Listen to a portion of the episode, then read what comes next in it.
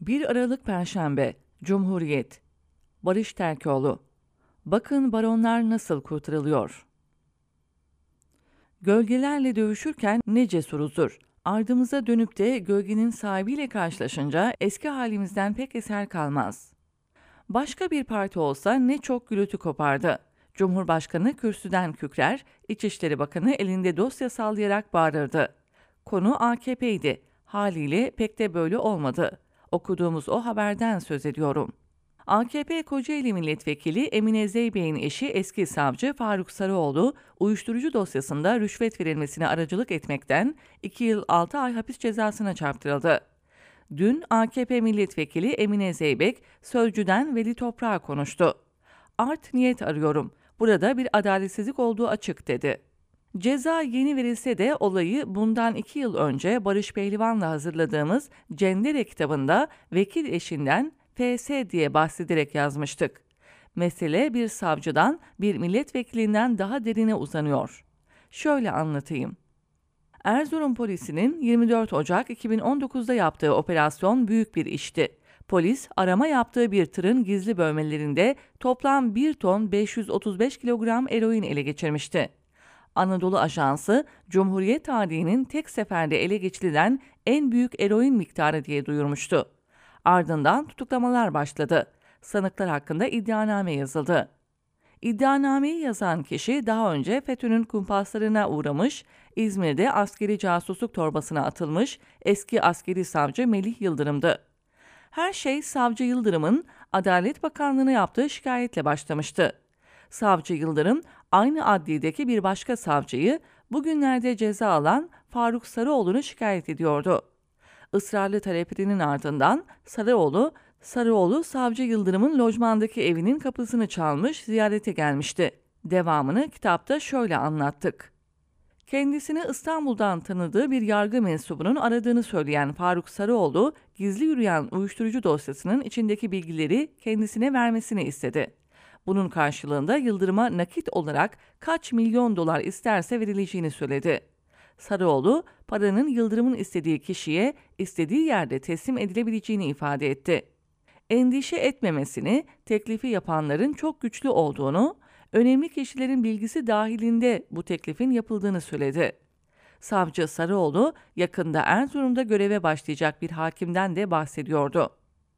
İşte Faruk Sarıoğlu'nun ceza aldığı rüşvet hikayesinin özeti buydu. Ancak bu kadar değil. Sarıoğlu'nun yakında Erzurum'da göreve başlayacak dediği hakimin kim olduğunu merak ettiniz mi? Uyuşturucu baronu Zindaşti'yi külliyeden gelen bir telefonla bırakan Cevdet Özcan'dan başkası değil. Hatırlayın, Cumhurbaşkanı Başdanışmanı Burhan Kuzu Özcan'la görüşerek Zindaşti'yi serbest bıraktırmış, bu nedenle kendisi de sanık olmuştu. Ancak yargılanamadan koronadan öldü. İnanılmaz değil mi? Erzurum'da Cumhuriyet tarihinin en büyük uyuşturucu operasyonu yapılıyor.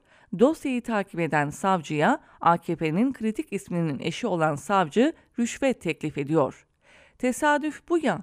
Dosyaya bakacak Erzurum 1. Ağır Ceza Mahkemesi'ne İstanbul'da uyuşturucu baronlarını Cumhurbaşkanlığından gelen telefonla bırakan hakim sözde sürgünle atanıyor. Hakkını yemeyelim. HSK yazdıklarımızın ardından hatasını kabul etti. Özcan davadan el çektirildi. Sarıoğlu hakkında da soruşturma yapıldı. Sarıoğlu için geçen 23 Kasım'da Yargıtay 5. Ceza Dairesi tarafından rüşvet cezası verildi. Karara bakıyorum, oy çokluğuyla alınmış. 5 hakimden 4'ü rüşvet var derken biri karşı oy kullanmış.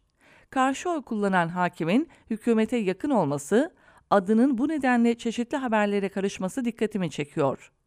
Neden bilmiyorum kararda 5. Ceza Dairesi Başkanı'nın da adı yazmıyor. Belli ki duruşmada yokmuş. Neyse asıl kritik noktaya gelirsek. Dosyada rüşvet vermeye teşebbüsten ceza alan avukat var. Adı Oktay Bağatır. Uyuşturucu sanıklarının avukatı. Bir de bahsettiğim Faruk Sarıoğlu rüşvete aracılık teşebbüsünden ceza almış. Avukat Necdet Altan ise beraat etmiş. Yargıtay Savcılığı söz konusu isimler hakkında verdiği mütalada şu ifadeleri kullanmış. Avukatların sanık Faruk Sarıoğlu'nun makam odasına geldikleri, Oktay Bağatır'ın sohbet esnasında İstanbul'da uyuşturucu madde ticaretiyle ilgili baktıkları soruşturma ve davalarda başarılı olduklarına, milletvekilleri, bakanlar ve devlet bürokratlarından birçok tanıkları olduğuna ve bunlar aracılığıyla devlet bürokrasisinde birçok işi halledebileceklerine, kamuoyu tarafından da bilinen birçok soruşturma ve davayı müvekkilleri lehine sonuçlandırdıklarına dair anlatımlarda bulundu. Yargıtay savcısı uyuşturucu davasına bakan avukatların dosyaları devletin tepesinden kapattığına dair itiraflarını kan donduran bir şekilde kayıtlara geçirmiş. Anlattığımız tablo böylece daha da anlaşılır oluyor. Bu kadar değil. Rüşvetle suçlanan avukatın ceza alan savcı Faruk Sarıoğlu'nun odasına girip çıktığı kamera kayıtlarıyla görülmüş. Öte yandan telefon kayıtları da bir başka delil. Avukat Faruk Sarıoğlu'yla 176 saniyelik bir telefon görüşmesi yapmış. Bir de tanık ifadesine başvurulmuş. Çok kritik bir detay daha var.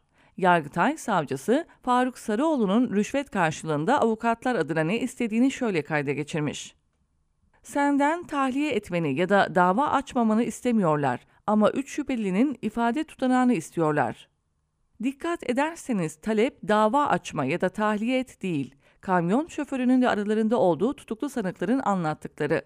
Çünkü yakalananlar zincirin son halkası. Merak edilense acaba asıl barona ulaşmayı sağlayacak bir ifade verdiler mi sorusu. Haliyle korumaya alınmaya çalışılan tepedeki baron.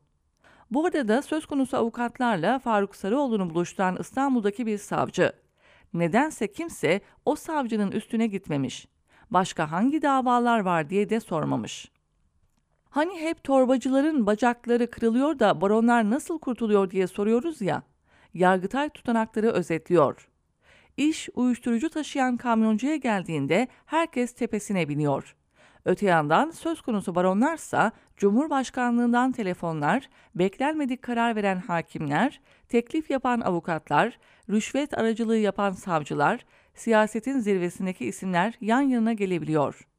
Görülmez işbirliği kimi zaman İstanbul'da, kimi zaman Erzurum'da kendisini açığa vuruyor. Bütün iplerse aynı uçlarda birleşiyor. Bu arada Emine Zeybek sadece Kocaeli milletvekili değil, AKP'nin en üst karar organlarından MKYK'nın üyesi. Türkiye Büyük Millet Meclisi'nde Anayasa Komisyonu'nun sözcüsü. AKP'nin Genel Merkez Sosyal Politikalar Başkan Yardımcısı.